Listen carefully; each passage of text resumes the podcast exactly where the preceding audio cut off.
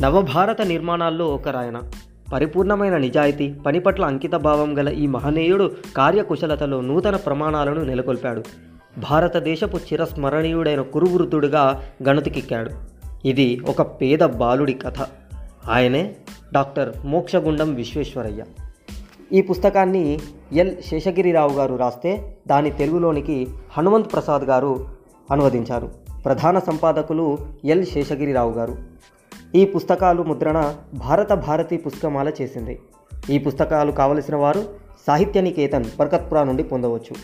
మీరు వింటున్నారు సాహితీ పాడ్కాస్ట్. నేను విధాత.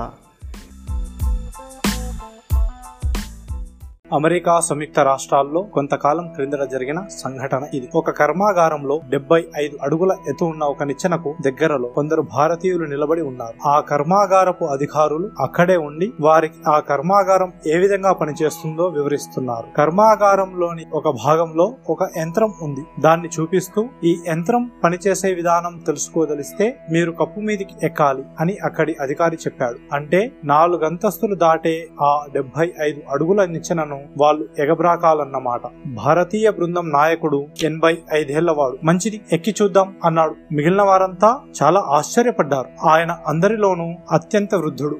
ఆ స్టీలు నిచ్చెన ఎక్కాలన్న ఆలోచనే వారిలో చాలా మందికి వణుకు పుట్టిస్తున్నది. ఆ వృద్ధుడు నిచ్చెన దగ్గరకు చకచకా నడిచి వెళ్ళి పైకెక్కటం మొదలు పెట్టాడు కొద్ది మంది తమ విద్యుక్త ధర్మంగా భావించి ఆయన వెనకనే వెళ్ళారు కానీ వారిలో కొందరు ఎందుకొచ్చిన తంట అనుకుంటూ ప్రయత్నం విరమించుకున్నారు. ఆ ముసలాయన కప్పు దాకా ఎక్కి యంత్రం పరిశీలన పూర్తి చేసి చకచకా దిగి వచ్చాడు మరో ముగ్గురు మాత్రమే ఆ సాహస కార్యం పూర్తి చేశారు. ఆ ముసలాయన ఎప్పుడూ అంతే. ఏదన్నా ఒక పని చేపట్టాడంటే దాన్ని ఒక సక్రమమైన పద్ధతిలో చాలా చక్కగా పూర్తి చేసేవాడు. ఏ కష్టానికి గాని ఏ ప్రమాదానికి గాని వెనుకంజ వేసేవాడుగా ఆయనే డాక్టర్ శ్రీ మోక్షగుండం విశ్వేశ్వరయ్య. సర్ ఎంవిగా లోక ప్రసిద్ధుడైనాడు దక్షిణ భారతంలోని మైసూరు కర్ణాటక అద్భుతమైన అభివృద్ధి సాధించి కృష్ణరాజసాగర డ్యాం దీనినే కేఆర్ఎస్ అని బృందావన అని కూడా అంటుంటారు. అన్ని దేశాల నుంచి వచ్చే వేలాది సందర్శకులకు అభురాన్ని కలిగించి సమ్మోహింపజేస్తూ ఉంటుంది. భారతదేశంలోని అత్యంత పెద్ద డ్యాంలలో ఇది ఒకటి. ఇది ఇరవై వేల ఎకరాలకు మించిన భూమికి నీటి సదుపాయం కలిగిస్తున్నది. వందల కొలది గ్రామాలకు పట్టణాలకు విద్యుత్ శక్తిని ఇస్తున్నది. భద్రావతిలోని ఇనుము ఉక్కు కర్మాగారం నేడు భారతదేశానికి ఒక విలువైన ఆస్తి. మైసూరు గంధపు తైలం గంధపు సబ్బు జగత్ ప్రసిద్ధాలు. మైసూరు గంధపు తైల కర్మాగారం మైసూరు సబ్బుల కర్మాగారం చాలా దేశాలకు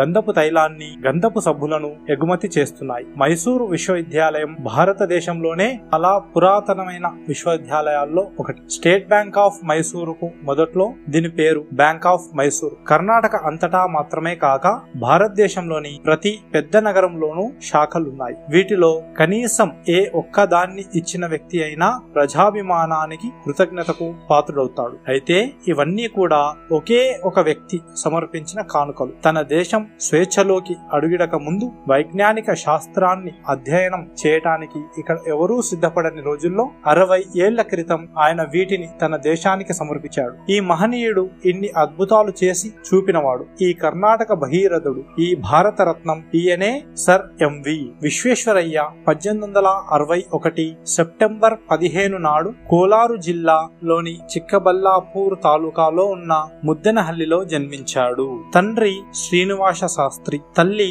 వెంకాచమ్మ తండ్రి సంస్కృత భాషలో విద్వాంసుడు తల్లిదండ్రులిద్దరూ సదాచార పారాయణులైన పుణ్యమూర్తులు. ఈ గడ్డకు చెందిన సంస్కృతి సాంప్రదాయాల పట్ల గౌరవాభిమానాలను వారి నుంచే విశ్వేశ్వరయ్య నేర్చుకున్నాడు. ప్రాథమిక విద్యాభ్యాసాన్ని చిక్కబల్లాపూర్లోనే పూర్తి చేసుకుని విశ్వేశ్వరయ్య ఉన్నత విద్య కోసం బెంగళూరు వచ్చాడు. అక్కడ సెంట్రల్ కాలేజీలో చేరాడు. కానీ ఆయన జేబు ఖాళీగా ఉండేది తల దాచుకొనడానికి గూడు ఉండేది కాదు. దక్షిణ భారతంలోని కూర్గు ప్రాంతానికి చెందిన ఒక కుటుంబం వారు తమ పిల్లలకు చదువు చెప్పేందుకు ఒక ట్యూటర్ కోసం వెతుకుతున్నారు. స్వయంగా విద్యార్థి అయిన విశ్వేశ్వరయ్య వారికి ట్యూటర్గా కుదిరాడు. వారితోనే కలిసి ఉంటూ కొద్దిగా డబ్బు సంపాదించుకున్నాడు. తదుపరి జీవితంలో సర్ ఎంవిఏ ఒక పాలిటెక్నిక్ విద్యా సంస్థకు లక్ష రూపాయలు విరాళంగా ఇచ్చాడు. విద్యార్థిగా మాత్రం ఆయన ప్రతి రూపాయను ఎంతో కష్టించి సంపాదించుకున్నాడు. సర్ ఎంవి క్రమశిక్షణే ఎప్పుడూ జీవన మంత్రంగా ఉండేది.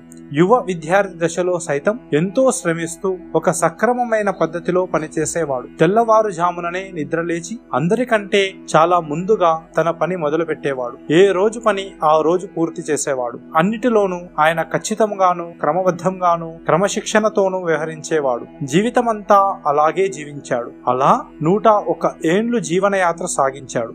పేదరికంలో మగ్గిన ఈ బాలుడు పద్దెనిమిది వందల ఎనభై ఒకటిలో బిఏ పరీక్షలో అగ్రశ్రేణిలో నిలిచాడు. మైసూరు ప్రభుత్వం కొంత సహాయం అందించగా ఇంజనీరింగ్ చదివేందుకు పూనాలోని సైన్స్ కాలేజీలో చేరాడు. పద్దెనిమిది వందల ఎనభై మూడులో ఎల్సిఈ మరియు ఎఫ్సిఈ పరీక్షల్లో మొదటి ర్యాంక్ సాధించాడు. అవి ఈనాటి బిఈ పరీక్ష వలె ఉండేవి. ఫలితాలు వచ్చి రావటంతోనే బొంబాయి ప్రభుత్వం ఎంవికి ఒక ఉద్యోగాన్ని ఇచ్చింది. ఆయనను నాసిక్లో అసిస్టెంట్ ఇంజనీర్ గా నియమించింది. ఇంజనీర్గా పని మొదలుపెట్టిన భాగ్య నిర్మాత ముప్పై రెండేండ్ల వయసుకే బృహత్తర కార్యాలు ఎంవి భుజస్కంధాలపై పడ్డాయి. ఉదాహరణకు సుఖూరు పట్టణానికి సింధు నది నుంచి నీటిని సరఫరా చేసేందుకు ఒక మార్గం కనిపెట్టవలసి వచ్చింది. దీనికోసం ఆయన ఒక పథకం రూపొందించగా ఇతర ఇంజనీర్లంతా దానిని ప్రశంసించారు. రైతుకు నీరు చాలా అపురూపమైనది. నీటిని అమూల్యంగా వినియోగించుకోవాలి. వృధా చేయరాదు. ప్రభుత్వం ఒక కమిటీని నియమించింది. సాగునీటి విధానం విధానాలను అది రూపొందించాలి.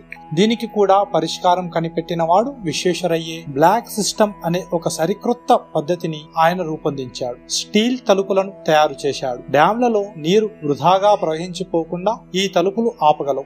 దీనిని కనిపెట్టినందుకు బ్రిటిష్ అధికారులు కూడా ఆయనను ఎంతో ప్రస్తుతించారు. విశ్వేశ్వరయ్య మేధస్సును ఆయన సాధించిన కార్యాన్ని ప్రభుత్వం గుర్తించి అభినందించింది. ఆయనకు పదోన్నతులు లభించాయి. దీనితో మరింత కష్టమైన పనులు చేపట్టవలసి వచ్చింది. అయితే ఆయన పరిష్కరించలేని సమస్య అంటూ లేనే లేదు. ఏడెన్ ఒక నౌకా స్థావరం భారతదేశం నుండి ప్రయాణించి సూయేజ్ కాలువలో ప్రవేశించినప్పుడు తటస్థపడే మొదటి నౌకాశ్రయం ఇది. దీని పరిసర ప్రాంతమంతా ఎడారియే. మంచినీళ్ళు దొరకడం ఎంతో కష్టం. సముద్రపు నీటిని శుద్ధి ప్రక్రియ ద్వారా మంచినీళ్ళుగా మార్చుకోవలసి ఉంది. ఇక్కడకు అరవై మైళ్ళ దూరాన ఉన్న ఒక ప్రదేశం నుండి వర్షపు నీటిని ఇక్కడకు సరఫరా చేసేందుకు ఎంవి ఒక ఒక పథకాన్ని తయారు చేశాడు. మన దేశంలో కొల్హాపూర్ సరస్సు దెబ్బతిని పట్టణానికి ప్రమాద స్థితి ఏర్పడినప్పుడు ఎంవి ఒక పథకం తయారు చేసి మరమ్మతులు నిర్వహించాడు. బొంబాయి నుంచి విశ్వేశ్వరయ్య హైదరాబాద్ చీఫ్ ఇంజనీరుగా వచ్చాడు. మూసీ నదికి ముక్తాడు వేయటం హైదరాబాద్లో ఆయన చేసిన ఘనకార్యం. ఈ నది నగరాన్ని రెండు భాగాలుగా విభజిస్తుంది. పంతొమ్మిది వందల ఎనిమిదిలో కనీ విని ఎరుగని రీతిలో మూసీకి వరదలు వచ్చాయి. నదీ జలాలు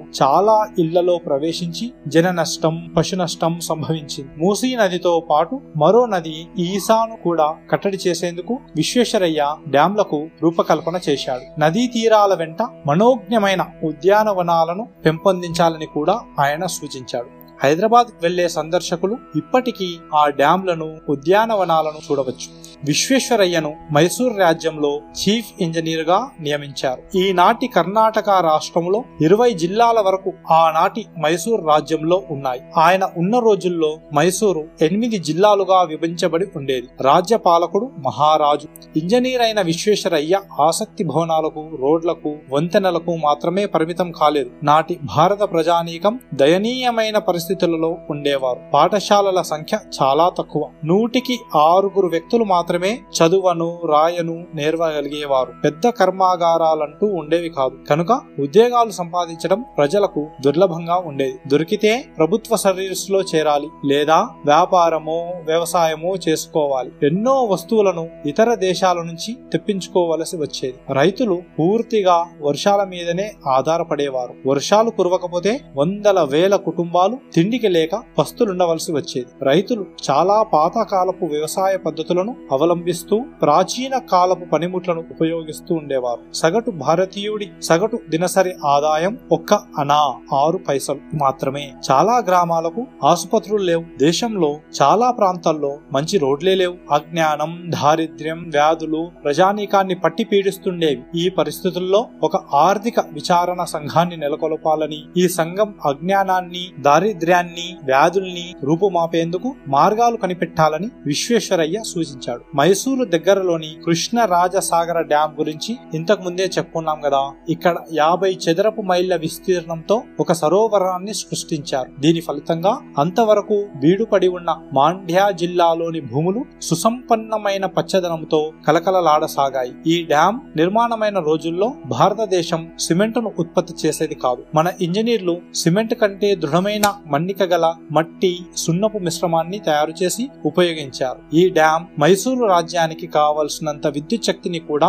ప్రసాదించింది. మైసూరుకు చీఫ్ ఇంజనీర్గా విశ్వేశ్వరయ్య మూడు సంవత్సరాలు ఉన్నాడు. ఆ రోజుల్లో మహారాజే మంత్రులను నియమిస్తుండేవాడు. మొత్తం ముగ్గురు మంత్రులు ఉండేవారు. ముఖ్యుడైన మంత్రిని దివాన్ అని పిలిచేవారు. పంతొమ్మిది వందల పన్నెండులో మహారాజు తన దివానుగా విశ్వేశ్వరయ్యను ఎంపిక చేసుకున్నాడు. విశ్వేశ్వరయ్య దివాను కాగానే ఆయన బంధువు ఒకడు ఆయన దగ్గరికి వెళ్ళాడు. ఆయన అంటే ఎంవికి ఎంతో ఆధారాభిమానాలుండేవి ఆయన ఏదో ప్రభుత్వోద్యోగం చేస్తుండేవాడు. తనకు అంతకంటే మరింత ఉన్నతోద్యోగం కావాలని కోరాడు. తద్వారా నెలకు మరో యాభై రూపాయలు అదనంగా వస్తాయి. విశ్వేశ్వరయ్య ససేమిరా అన్నాడు. అయితే ఆ బంధువు జీవించి ఉన్నంతకాలం విశ్వేశ్వరయ్య తన జేబు నుండి ప్రతి నెల వంద రూపాయలు అతనికి చెల్లించాడు. దివానుగా ఆయనకు ప్రభుత్వం వారు ఇచ్చిన కారు ఉంది ఆయన ప్రభుత్వ పనులు చేసేందుకు ప్రభుత్వ కారును ఉపయోగించేవాడు. వ్యక్తిగత పనుల కోసం అయితే తన సొంత కారునే వాడేవాడు. అంతటి నిజాయితీ పరుడు ఆయన.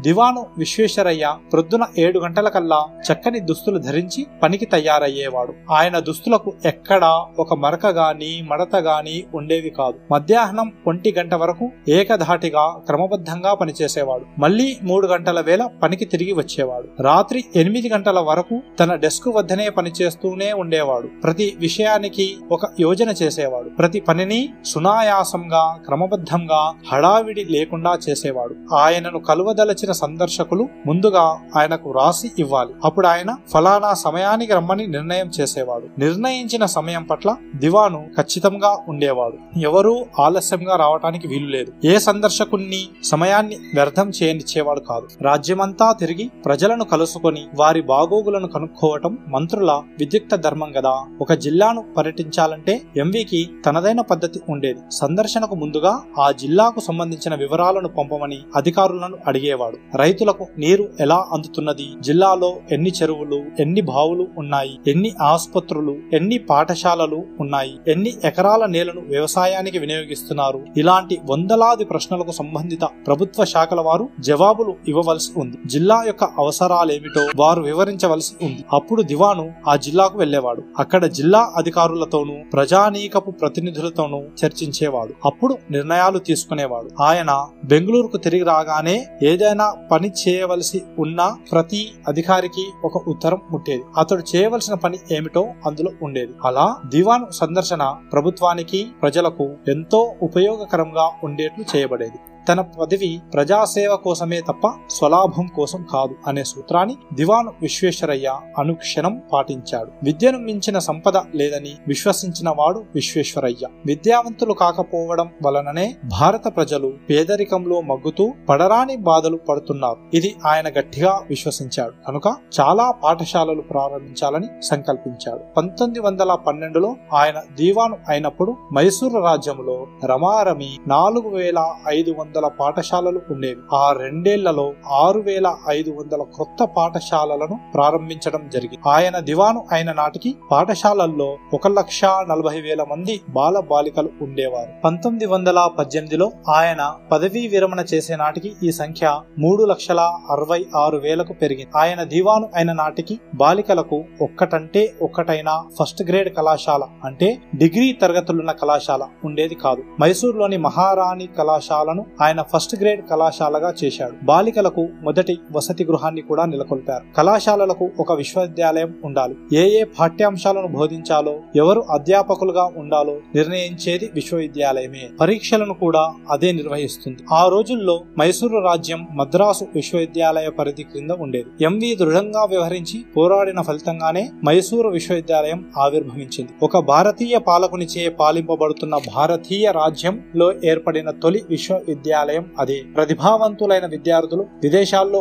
విద్యను అభ్యసించడానికి ప్రభుత్వం ఉపకార వేతనాలను ఇచ్చే ఏర్పాట్లను కూడా ఎంవి చేశాడు. నిరుద్యోగం అనే మాట మనం తరచుగా వింటుంటాం కదా. కొంతమందికి ఉద్యోగాలు దొరకక జీవయాత్ర సాగించడం కష్టమవుతుంది. కనుక సవ్యమైన జీవయాత్ర సాగించేందుకు తోడ్పడే విద్యను ప్రజలకు అందించాలనేది ఎంవి అభిలాష. కనుక ఒక వ్యవసాయ పాఠశాలను నెలకొల్పజేశాడు. ఇందులో విద్యార్థులకు అధునాతన వ్యవసాయ విధానాలను బోధించేవారు. అలాగే ఒక ఇంజనీరింగ్ కళాశాల కూడా ఆవిర్భవించింది. ఈ కళాశాలను ప్రస్తుతం బెంగుళూరు విశ్వవిద్యాలయంగా నడుపుతున్నది. దీనిని విశ్వేశ్వరయ్య ఇంజనీరింగ్ కళాశాల అంటున్నారు. ఒక మెకానికల్ ఇంజనీరింగ్ పాఠశాలను కూడా ప్రారంభించారు. ప్రతి జిల్లాలోనూ పారిశ్రామిక పాఠశాలలు నెలకొల్పారు. ఒక దేశంలో పరిశ్రమలు అభివృద్ధి చెందినప్పుడే ఆ దేశం సుసంపన్నం అవుతుంది. ఒక దేశంలో ఖనిజాలు ఎన్నో ఉండవచ్చు. అరణ్యాలు నౌకాశ్రయాలు ఉండవచ్చు. విద్యుత్ ఉత్పాదనకు వీలు కల్పించే నదులు ఉండవచ్చు. అయితే మానవుడు తన మేధస్సును ఉపయోగించి కష్టపడి పని చేయవలసి ఉంటుంది. అతడు పరిశ్రమలను వృద్ధి చేయాలి. అప్పుడు మరిన్ని ఉద్యోగాలు వస్తాయి. దేశం మరింత సంపన్నమవుతుంది. ఇతర దేశాల నుంచి అవి ఇవి దిగుమతి చేసుకోవాల్సిన అవసరం ఉండదు. దేశంలో తయారైన ఉత్పత్తులను ఇతర దేశాలకు అమ్మవచ్చు. ఈనాటి ప్రపంచంలో ఏ దేశానికైనా వెన్నెముక పారిశ్రామిక రంగమే. ఈ సంగతి విశ్వేశ్వరయ్యకు తెలుసు. ఉన్న పరిశ్రమలను ఆయన అభివృద్ధి పరిచాడు. ఉదాహరణకు పట్టు పరిశ్రమ కోసం ఇటలీ జపానుల నుంచి నిపుణులను రప్పించాడు. వారు పట్టు పరిశ్రమ అభివృద్ధికి చాలా సహాయం చేశారు. ఆయన దివానుగా ఉండగా ఎన్నో క్రొత్త పరిశ్రమలు ఆవిర్భవించాయి. గంధపు తైల కర్మాగారం సభ్యుల కర్మాగారం లోహాల కర్మాగారం క్రోమ్ టానింగ్ కర్మాగారం ఇవన్నీ ఆయన ప్రారంభించినవే. ఆయన ప్రారంభించిన అనేక కర్మాగారాలన్నిటిలోనూ అతి ముఖ్యమైనది భద్రావతి ఇనుము ఉక్కు కర్మాగారం. భారతదేశం స్వతంత్రమైన మీదట ప్రభుత్వం ఉక్కు కర్మాగారాలన్నిటినో నెలకొల్పింది. ప్రతి కర్మాగారానికి కోట్లాది రూపాయలను వెచ్చించి అపారమైన శ్రమ సల్పవలసి వచ్చింది. ప్రతి ఉక్కు కర్మాగారము దేశానికి వరప్రసాదమే. అరవై సంవత్సరాలకు పూర్వమే ఎంవి మైసూరుకు ఒక ఉక్కు కర్మాగారాన్ని ప్రసాదించాడు. మైసూరు సుసంపన్నం చేసేందుకు దివానుగా ఎంవి చేసిన పనుల జాబితా ఇవ్వాలంటే చాలా పేజీలు నింపవలసి వస్తుంది. ఒక దేశం సుసంపన్నం కావాలంటే ఏమి కావాలి? వాణిజ్యం పరిశ్రమలు అభివృద్ధి చెంది తీరాలి. కొందరి దగ్గర అదనపు ధనం ఉంటుంది. బ్యాంకులు వడ్డీ చెల్లించి ఈ డబ్బును తీసుకుంటాయి. అవి ఈ డబ్బును వ్యాపారులకు పారిశ్రామిక వేత్తలకు ఇచ్చి వారికి సహాయం చేస్తాయి. వ్యాపారులు ఇతర పట్టణాల్లోని కొనుగోలుదారులకు తమ సరుకులను పంపుతారు. బ్యాంకుల ద్వారా డబ్బును పొందడం సులభమైన సురక్షితమైన పద్ధతి. ఎంవి సలహా మేరకే బ్యాంక్ ఆఫ్ మైసూరును ప్రారంభించడం జరిగింది. దానికి ఆయన అన్ని విధాలా చేయుతనిచ్చాడు. సందర్శకుల కోసం బెంగుళూరులోను మైసూరులోను మంచి హోటళ్ళను నెలకొల్పాలని కూడా ఆయనే సలహా ఇచ్చాడు. హోటళ్ళు స్థాపించిన వారికి ఆయన తోడ్పాటు ఇచ్చాడు. రైల్వేలను కేంద్ర ప్రభుత్వం నడుపుతుండేది విశ్వేశ్వరయ్య మైసూరు రాజ్యానికి రైల్వే లైన్లు వేయించడమే గాక వాటిని ఆ రాజ్య పాలన క్రిందకు తెచ్చాడు. క్రొత్త లైన్లను కూడా వేయించాడు. చాలా మంది అరవై సంవత్సరాల్లో కూడా చేయలేని పనులను ఎంవి అరవై ఏళ్ళలో చేసి చూపించాడు. ఈయన ఒక మాంత్రికుడా అనే ఆశ్చర్యం కలుగుతుంది. పంతొమ్మిది వందల పద్దెనిమిదిలో సర్ ఎంవి స్వచ్ఛందంగా పదవీ విరమణ చేశాడు. పదవీ విరమణ అంటే పడక కుర్చీలో విశ్రాంతేనని ప్రజలు అనుకుంటారు. ప్రభుత్వ సర్వీసు నుండి విరమించిన తర్వాత ఎంవి నలభై నాలుగు ఏండ్లు జీవించాడు. మరణించిన నాటికి ఆయన వయస్సు నూట ఒక ఏండ్లు అత్యంత బలహీనతతో ఉన్న చివరి కొద్ది రోజులు మినహా మిగిలిన కాలమంతా ఆయన దేశం కోసం అరిగిపోతూనే ఉన్నాడు. బాల్యం నుంచి విశ్వేశ్వరయ్యకు క్రొత్త విషయాలు నేర్చుకోవాలనే కుతూహలం ఉండేది. ఆయన వయస్సు వంద ఏండ్లు దాటిన తర్వాత ఒక బంధువు మద్రాసు పోతూ ఎంవితో మద్రాసు నుంచి మీకు ఏమి తెమ్మంటారు? అని అడిగాడు. అందుకు సర్ ఎంవి ఒక మంచి అధునాతన ఇంగ్లీషు డిక్షనరీ తెచ్చి పెట్టబోయి అన్నాడు. దివానుగా ఆయన రెండు మార్లు విదేశాలు సందర్శించాడు. పదవీ విరమణ చేసిన తర్వాత చాలా సార్లు ఏదో ఒక పని మీద విదేశాలకు వెళ్ళాడు. Japan America England Sweden Italy Germany France ఇలా ఎన్నెన్నో దేశాలు తిరిగాడు. ఎక్కడకు వెళ్ళినా ఆయన చేతిలో ఒక నోటు పుస్తకం పెన్సిల్ ఉండేవి. ఏదైనా ఒక క్రొత్త సమాచారం దొరికితే చాలు అది నోటు పుస్తకంలో రాసుకునేవాడు. అటు పైన ఆయనలో ఒకే ఒక ఆలోచన ఈ విజ్ఞానం భారతదేశానికి ఏ విధంగా పనికి వస్తుంది అని. స్వదేశానికి తిరిగి వచ్చిన తర్వాత ఆయనకు ఒకే ఒక లక్ష్యం ఈ క్రొత్త పథకాలను అమలు చేయటం. ఇక ఆయనకు వ్యక్తిగతమైన వ్యవహారాల గురించి ఆలోచించే తీరిక ఎక్కడి నుంచి వస్తుంది? ప్రభుత్వ సర్వీసు నుండి పదవీ విరమణ చేసి పదేళ్ళు గడిచిన తర్వాత భద్రా నదికి వరదలు రావటంతో భద్రావతిలోని ఉక్కు కర్మాగారంలో పని నిలిచిపోయింది. ఇదంతా చక్కపెట్టే పని సర్ ఎంవి భుజస్కంధాల మీదనే పడింది. ఈ కర్మాగారానికి జనరల్ మేనేజరుగా ఉన్న అమెరికన్ దేశీయుడు కర్మాగారాన్ని పునః ప్రారంభించడానికి ఎంత లేదన్నా మరో ఆరు నెలలు పడుతుందన్నాడు. అంత సుదీర్ఘ కాలం తీసుకోకూడదని సర్ ఎంవి ఆలోచన. ఆ అధికారి మాత్రం మొండిగా భీష్మించుకుని కూర్చున్నాడు. సర్ ఎంవి ఆయనను తొలగింపజేశాడు. కర్మాగారంలోని చాలా మంది అధికారులు విదేశాలకు చెందినవారు. కర్మాగారం సక్రమంగా పనిచేయడంలో భారతీయులకున్న ఆసక్తి ఆ విదేశీయులకు లేకపోవడం సహజమే. మైసూరుకు చెందిన చాలా మంది ఇంజనీర్లకు ఎంవి శిక్షణ ఇప్పించాడు. తర్వాత మూడేళ్ళలో విదేశీయుల స్థానాలన్నింటిలో మైసూరు వారే చేరారు. మైసూరు రాజ్యంలో ఆటోమొబైల్స్ కర్మాగారాన్ని విమానాల తయారీ కర్మాగారాన్ని స్థాపించాలనేది ఎంవి స్వప్నం. పంతొమ్మిది వందల ముప్పై ఐదు నుంచి ఇందుకోసం ఆయన కృషి సాగించాడు. బెంగళూరులోని హిందుస్థాన్ ఎయిర్ క్రాఫ్ట్ ఫ్యాక్టరీ ఇప్పుడు హిందుస్థాన్ ఏరోనాటిక్స్ అంటున్నారు. ముంబైలోని ప్రీమియర్ ఆటోమొబైల్ ఫ్యాక్టరీలు ప్రధానంగా ఆయన కృషి ఫలితమే. తాను ప్రభుత్వ సర్వీసులో ఉన్న సమయంలో సర్ ఎంవి దేశం కోసం ఏమేమి చేశాడో మనం ఒక జాబితా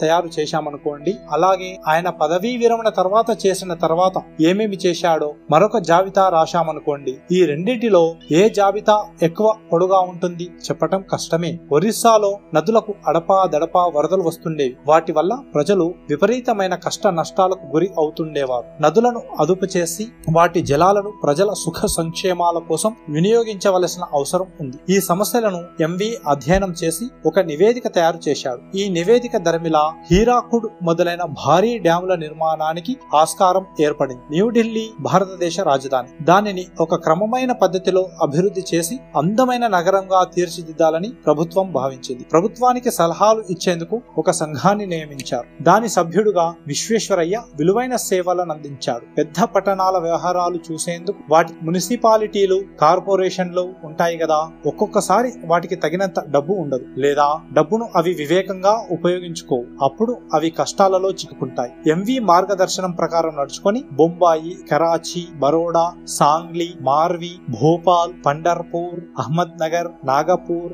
భావనగర్ రాజకోట్ గోవా ఇలా ఎన్నో నగరాల మున్సిపాలిటీలు కార్పొరేషన్లు కష్టాల ఊబి నుంచి బయటపడ్డాయి. పంచవర్ష ప్రణాళికల గురించి మనం చాలా వింటుంటాం. ఒక దేశం ప్రగతి సాధించాలంటే ప్రణాళికలు రచించడం అవసరం. మనం ఎక్కడ మొదలు పెట్టాలి? దేశానికి అన్నిటికంటే ముఖ్యమైన అవసరం ఏమిటి? తర్వాత వచ్చే ముఖ్యాంశం ఏమిటి? మనకు ఎంత డబ్బు అవసరం? ఈ డబ్బు సంపాదించడం ఎలా? మనకు కావలసిన నిపుణులు ఉన్నారా? లేకుంటే నిపుణుల్ని తెచ్చుకోవటం ఎలా? మన యువతరానికి ఏ విధంగా శిక్షణ ఇవ్వాలి? డబ్బు సక్రమంగా వినియోగించబడేటట్లు చేయటం ఎలా? ఇలాంటి వేలాది ప్రశ్నల గురించి ఆలోచించాల్సి ఉంటుంది. ఒక ఇల్లు కట్టుకోవాలంటే మనం ఒక ప్రణాళిక తయారు చేసుకుంటాం. ఖర్చుల అంచనా రూపొందించుకుంటాం. డబ్బు తెచ్చుకుంటాం. అవసరమైన సరంజామా తెచ్చుకుంటాం. అప్పుడు గృహ నిర్మాణం మొదలు పెడతాం. ఒక దేశాన్ని నిర్మించాలన్నా కూడా ప్రణాళిక సరి అయిన తయారీ ఉండాలి. ఈ విధంగా ప్రణాళిక రూపొందించుకున్న మొదటి దేశం సోవియట్ రష్యా అని చెబుతారు. వారి మొదటి పంచవర్ష ప్రణాళిక పంతొమ్మిది వందల ఇరవై ఎనిమిది నాటిది. అంతకు ఎనిమిదేండ్ల ముందే పంతొమ్మిది వందల ఇరవైలోనే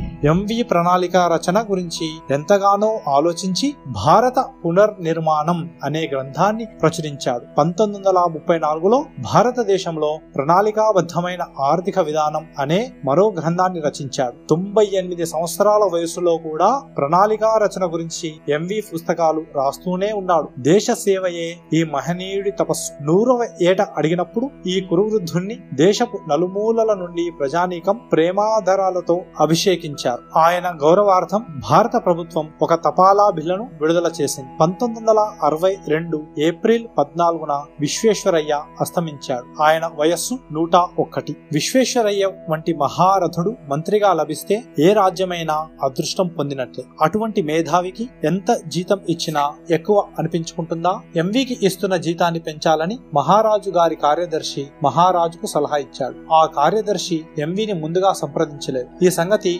విశ్వేశ్వరయ్యకు తెలిసింది. తాను జీతంలో పెరుగుదలను కోరుకోవటం లేదని తెలియజేస్తూ మహారాజుకు రాశాడు. భద్రావతి కర్మాగారం ఇబ్బందుల్లో ఉండగా కొంతకాలం ఆయన దానికి చైర్మన్గా వ్యవహరించాడు. అప్పటికి ఆయన జీతం గురించి ప్రభుత్వం ఇంకా నిర్ణయించలేదు. నిర్ణయం తీసుకునేందుకు కొన్ని సంవత్సరాలు పట్టింది. లక్ష రూపాయల మేరకు ప్రభుత్వం ఆయనకు బాకీ పడింది అయితే ఆయన ఒక్క రూపాయి అయినా ముట్టుకోలేదు. పిల్లలకు ఏదైనా వృత్తి విద్య నేర్చుకోవడానికి ఒక విద్యా సంస్థను ప్రారంభించండి అని ప్రభుత్వానికి చెప్పాడు. విద్యా సంస్థ ప్రారంభం ప్రారంభం కానున్నది. దానికి విశ్వేశ్వరయ్య పేరే పెట్టాలని ప్రభుత్వం తలంచింది. కానీ ఆయన మైసూరు మహారాజు గారి పేరు మీదనే సంస్థ నడపండి అని సూచించాడు. అదే బెంగళూరులోని శ్రీ జయచామరాజా పాలిటెక్నిక్ ఇన్స్టిట్యూట్. అంతటి నిస్వార్థ దేశభక్తులు మనకు ఎందరున్నారు. గొప్ప దేశ సేవకులకు ఏటా బిరుదులనిచ్చి స్వతంత్ర భారతదేశం గౌరవిస్తున్నది. ఈ పురస్కారాల్లో అత్యున్నతమైనది భారతరత్న. పంతొమ్మిది వందల యాభై ఐదులో విశ్వేశ్వరయ్యను భారతరత్న వరించింది. మానవ జాతికే రత్నం ఆయన. విశ్వేశ్వరయ్య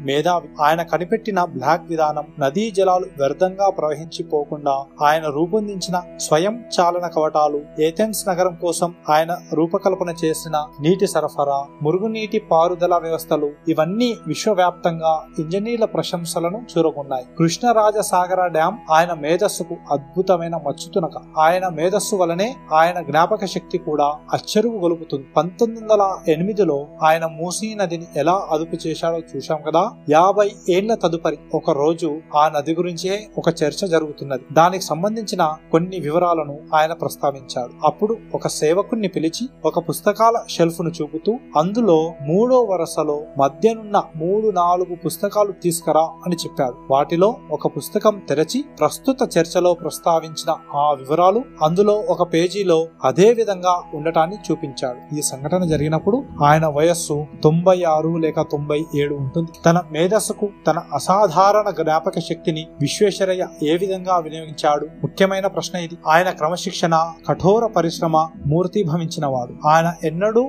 ఒక్క నిమిషం ఆలస్యం చేయటం గాని ఒక్క నిమిషాన్ని వ్యర్థం చేయటం గాని చేయలేదు. ఒకసారి ఒక మంత్రి గారు మూడు నిమిషాలు ఆలస్యంగా వచ్చారు. సమయాన్ని ఖచ్చితంగా పాటించాలని ఆయనకు ఎంవి సలహా ఇచ్చారు. ఒక వ్యక్తి ఏ పని చేపట్టినా దాని క్రమ పద్ధతిలో చేయాలి అనేది ఆయన దృఢమైన నమ్మకం. ప్రతి వ్యక్తి తన బాధ్యతను గుర్తెరిగి తన శాయశక్తులా పనిచేయాలి అనేది ఆయన బోధన సారం. దీనిని ఆయన నిజాయితీగా ఆచరించాడు. ఇందుకు వందలాది ఉదాహరణలు చూపవచ్చు. మంచం పట్టేదాకా తన దుస్తుల విషయంలో ఆయన విశేష శ్రద్ధ తీసుకునేవాడు. తొంభై ఐదు ఏండ్ల వయసులో కూడా ఆయన ఎంత జాగ్రత్తగా ఎంత చక్కగా వస్త్రధారణ చేసేవాడో చూసి ప్రజలు ఆశ్చర్యపడుతుండేవారు. ఆయన తరచుగా ఉపన్యాసాలు ఇవ్వవలసి వచ్చేది. ఆయన మేధస్సు అనుభవం వివేకం కారణంగా ఆయన చెప్పేది వినాలని ప్రజలు చెవి కోసుకునేవారు. ఆయన ఎప్పుడు ఉపన్యాసం ఇవ్వాలన్నా మాట్లాడబోయే విషయం గురించి ఆలోచించి ఆ ప్రసంగాన్ని రాసి టైపు చేసి ప్రతి పదాన్ని ఆచి తూచి పునః సమీక్ష చేసేవాడు. నాలుగైదు సార్లు సమీక్షించి తుది రూపం ఇచ్చేవాడు. ఆ పైన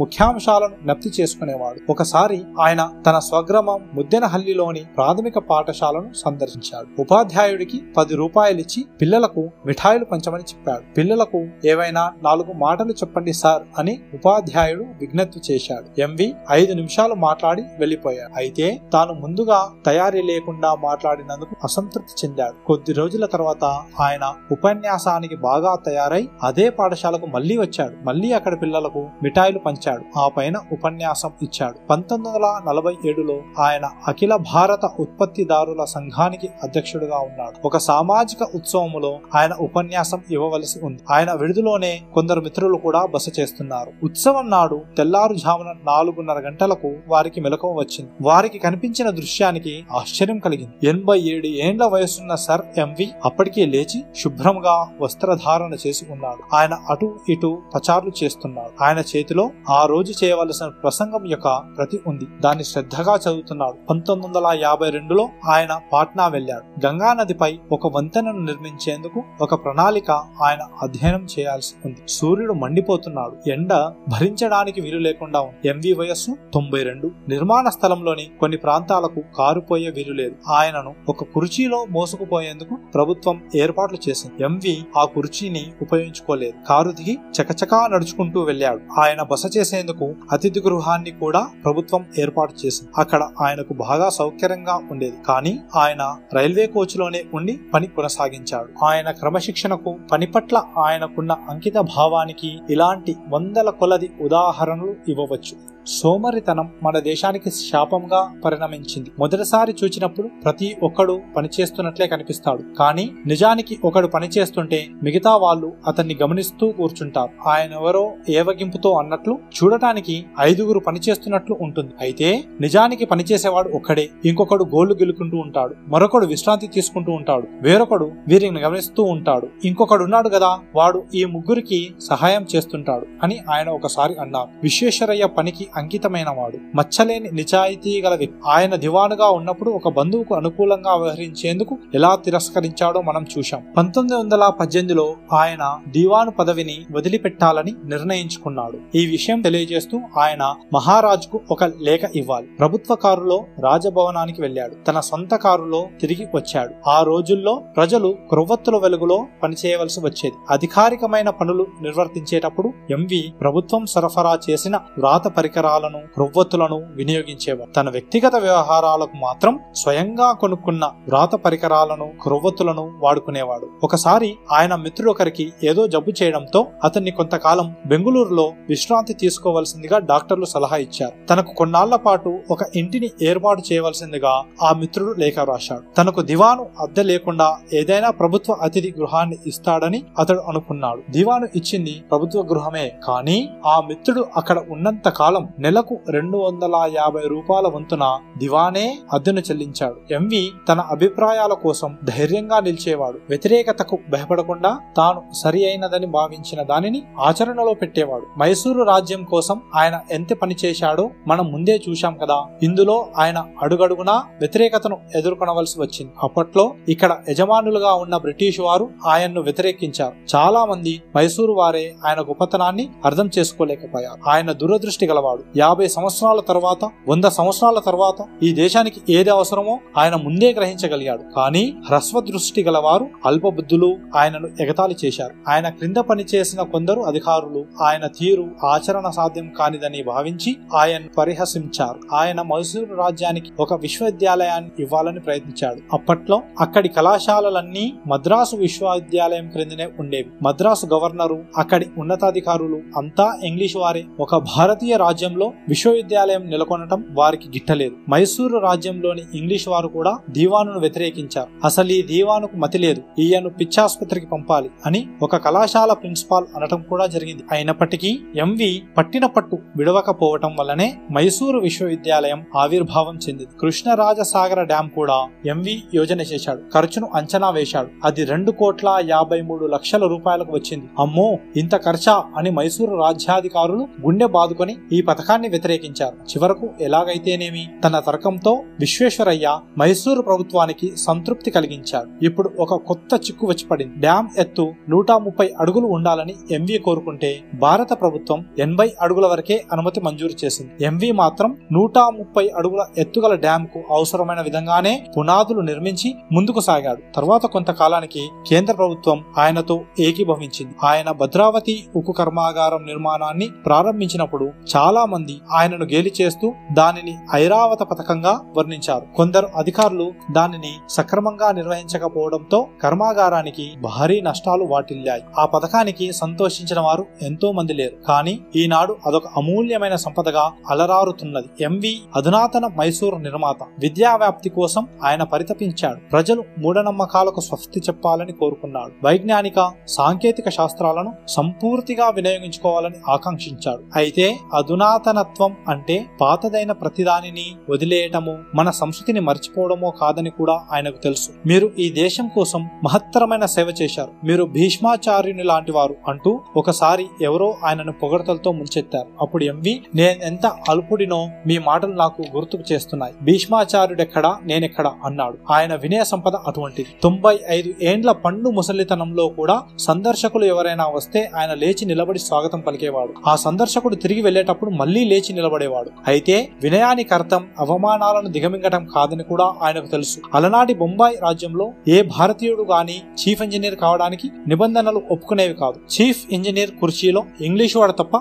ఎవరూ కూర్చొనకూడదు. అందుకే ఎంవి బొంబాయిలో పదవిని వదులుకున్నాడు. మైసూరు రాజ్యంలో దీవానే అత్యున్నతమైన అధికారి. ఆ అత్యున్నత పదవిని ఆయన తనకు తానే వదిలేశాడు. ఆయనలో అహంభావం లేని ఆత్మగౌరవం ఉండేది. సర్ ఎంవి నిర్భయుడైన దేశభక్తుడు. ఆ రోజుల్లో ఇంగ్లీషు వాడే భారత ప్రభువుగా ఉంటూ తనను అందరూ దైవ సమానంగా గౌరవించాలని ఉబలాట పడేవాడు. దసరా రోజుల్లో మైసూరు మహారాజు ఒక దర్బారు నిర్వహిస్తుండేవాడు. అందులో ఐరోపా వారి దర్బారు జరిగే రోజున ఐరోపా వారికి మాత్రమే సౌకర్యవంతమైన కుర్చీలు వేసేవారు. భారతీయులంతా నేల మీదనే కూర్చోవలసి ఉండేది. పంతొమ్మిది వందల పదిలో ఎంవి మొదటిసారిగా దర్బారుకు వెళ్ళాడు. అక్కడ ఏర్పాట్లు చూసి ఆయన మనస్సు చివుక్కుమంది. మరుసటి సంవత్సరం దర్బారుకు ఆయన అసలు హాజరు కాలేదు. ఈయన ఎందుకు రాలేదా అనుకుంటూ రాజభవనం అధికారులు వెళ్ళి విచారించగా ఆయన స్పష్టంగా కారణం చెప్పాడు. ఆ తర్వాత సంవత్సరం ఐరోపా వారికి భారతీయులకు అందరికీ కుర్చీలు వేయటం జరిగింది. ఒక బ్రిటిషు అధికారి ఎంవికి ఒక లేఖ రాశాడు. ఏమంటే మహారాజు గారి దర్బారులో తన కుర్చీ మరీ ఎత్తుగా ఉంది కనుక తన కాళ్ళ క్రింద మెత్తటి దిండుగల పీట ఒకటి కావాలట. ఎంవి ఆ కుర్చీ కాల పొడవు తగ్గించి ఇప్పుడు మీ కుర్చీ ఎత్తు తగ్గి మీకు సరిపోయే సైజుకు వచ్చింది అని ఆ అధికారికి జవాబు రాశాడు. పంతొమ్మిది వందల నలభై నాలుగులో ఒక సంఘం ఏదో సభను తలపెట్టింది. ఆ సంఘానికి విశ్వేశ్వరయ్య అధ్యక్షుడు. ఇంగ్లీషు వాడైన బీరార్ ప్రాంత గవర్నరు ఆ సభను ప్రారంభించవలసి ఉంది. ఆ రోజుల్లో గవర్నర్లు చాలా శక్తిమంతులుగా ఉండేవారు. భారతదేశానికి జాతీయ ప్రభుత్వం అవసరం అనే ఒక తీర్మానాన్ని గురించి ఆ సభలో చర్చ జరగవలసి ఉంది. ఆ తీర్మానానికి సంబంధించి ఎటువంటి చర్చ గాని జరగరాదని గవర్నర్ చెప్పాడు. లేకుంటే నేను వచ్చేది లేదు అన్నాడు సర్ ఎంవి తన మిత్రులతో అలాగే కానివ్వండి ఆయన కోసం ఎదురు చూడడం దేనికి? పదండి మనం సభ జరుపుకుందాం అన్నాడు. ఎంవి వేలాది కుటుంబాలకు తిండి కల్పించాడు. వేలకు వేల విద్యార్థులకు చదువు ఇచ్చాడు. ఆయన కారణంగా అనేక వేల ఇండ్లు విద్యుత్ దీపాల కాంతులతో మెరిసిపోయాయి. ఆయన దేశాన్ని ప్రగతి పథాన నడిపించాడు. భద్రావతి ఉక్కు కర్మాగారం మైసూర్ విశ్వవిద్యాలయం కృష్ణరాజ సాగరం బ్యాంక్ ఆఫ్ మైసూర్ ఇలా ఆయన సృష్టించిన ప్రతి ఒక్కటి ఒక్కొక్క మహాద్భుతముగా వైభవోపేతముగా విరాజిల్లుతున్నాయి. కానీ వాటిని మించిన అద్భుతము వైభవము ఈ భారతరత్నం. అంతేకాదు ఆయన ఒక భవ్య స్వాప్నికుడు కర్మ యోగి కూడాను. ఆయన ఒకసారి ఇలా అన్నారు నీ పని ఒక రైల్వే క్రాసింగ్ను ఊడ్చడం మాత్రమే కావచ్చు. కానీ ప్రపంచంలో మరి ఏ ఇతర రైల్వే క్రాసింగ్ కూడా నీ క్రాసింగ్ అంత శుభ్రంగా ఉండదు. అనిపించే విధంగా దానిని ఊడ్చడం నీ కర్తవ్యం అని గుర్తించుకో. ఈ పుస్తకానికి వాయిస్ ఓవర్ ఇచ్చింది రాజా రామన్న గారు. తర్వాతి పుస్తకం శ్రీ గురూజీ. మీరు వింటున్నారు సాహితీ పాడ్కాస్ట్. నేను విధాత. ధన్యవాదాలు.